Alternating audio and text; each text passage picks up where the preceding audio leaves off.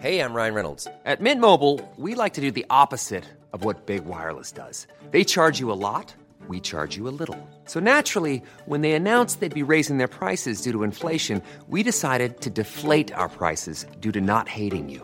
That's right. We're cutting the price of Mint Unlimited from $30 a month to just $15 a month. Give it a try at mintmobile.com slash switch. $45 upfront for three months plus taxes and fees. Promo rate for new customers for limited time. Unlimited more than 40 gigabytes per month. Slows. Full terms at mintmobile.com. This is a Stocks for Beginners quick tip. Essential lessons. Questions answered. Pat Garrett is the co founder and co CEO of automated investment management service SixPark. In this quick tip, Pat explains how financial advisors and robo advice can work in your investment journey. I think the world has changed a lot in terms of financial advice in the last five to 10 years for the better in general. It's a little bit of a generalization, but until fairly recently, consumers weren't really afforded getting financial advice until they had a certain amount of money that made it viable for advisors to serve them. And that was typically a reasonably high number. So you were kind of in fend for yourself mode until and unless you had half a million or a million dollars. That's changed a fair bit with what we were talking about earlier in terms of technology enabling different types of service to be made available to more people. But just taking a step back, maybe a little bit, Phil, the role of a financial advisor has really changed a lot in the last few years. They've become more of financial coaches, financial mentors. They are typically well versed in helping people with estate planning, with complex financial decisions in their lives, if and when they arise, arguably approaches on tax strategies and whatnot. But I would say one of the biggest roles for a financial advisor is really to help their clients and the consumers on the behavioral side of things. Because to your point, Phil, I think early in one's wealth creation and investing journey, sitting down sort of with yourself, so to speak, or your spouse and saying, what are we trying to achieve here is definitely required. But eventually, as life gets more complex, getting some advice on that front from a financial advisor becomes prudent. And their role largely becomes, or can largely become, just helping somebody stick to their plan, really helping them navigate through big life transitions and or big market gyrations that can be quite scary.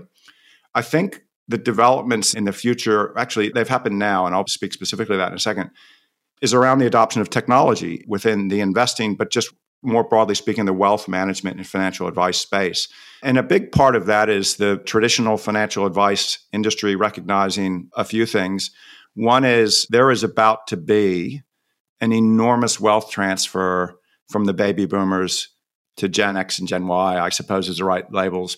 And if you're a financial advisor and you don't know how to speak to the next generation of wealth accumulators and service them at the right time with the right service in the right way, you're going to have a major problem. And so that's why you see JP Morgan, Goldman Sachs, Bank of America, Fidelity, Schwab, Vanguard, Toronto Dominion.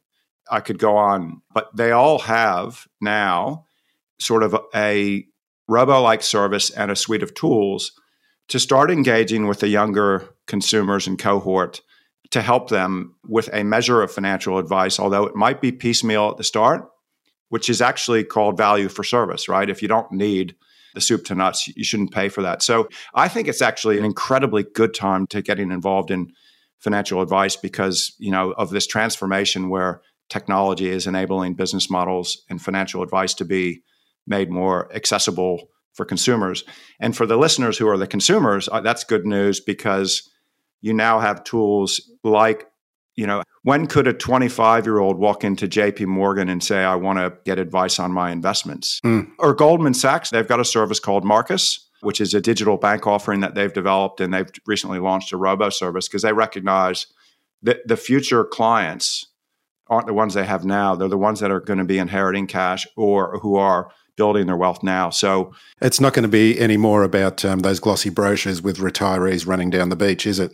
No, no. And you know there's that sort of standard kind of joke or i don't know what you call it but if who uh, in new york that down near wall street oh, i forget the name of it but there's this big sort of yacht harbor and um, the running kind of joke was who owns all those boats? It's not the advisors' clients, it's the advisors. That world has been sort of turned upside down for the benefit of the consumer, for the benefit of the investor. And that's a good thing. The challenge for, I think, the listeners is to just make sure that you understand one, investing isn't easy. So do your homework and know what you're getting into and be prepared for bumpy rides because stocks are by definition bumpy over time but that's the price you pay for the likely return over the long medium to long term. And two is the concept of diversification. When you step back and think how do i want to manage my investments? Stocks are part of that but just do some homework on the power of diversification and reinvesting dividends over time making periodic investments rebalancing and some other things that I won't go on about. But some of those just basic foundations of prudent investing that, to your point earlier, Phil, sometimes simpler is better and boring is beautiful. And with investing, that's frequently the case. If you found this podcast helpful, please tell a friend, especially if it's someone who needs to start thinking about investing for their future. You'll be helping them and helping me to keep this show on the road. Stocks for Beginners is for information and educational purposes only. It isn't financial advice, and you shouldn't buy or sell any investments based on what you've heard here. Any opinion or commentary is the view of the speaker only, not Stocks for Beginners. This podcast doesn't replace professional advice regarding your personal financial needs, circumstances, or current situation. And thank you for listening to my podcast.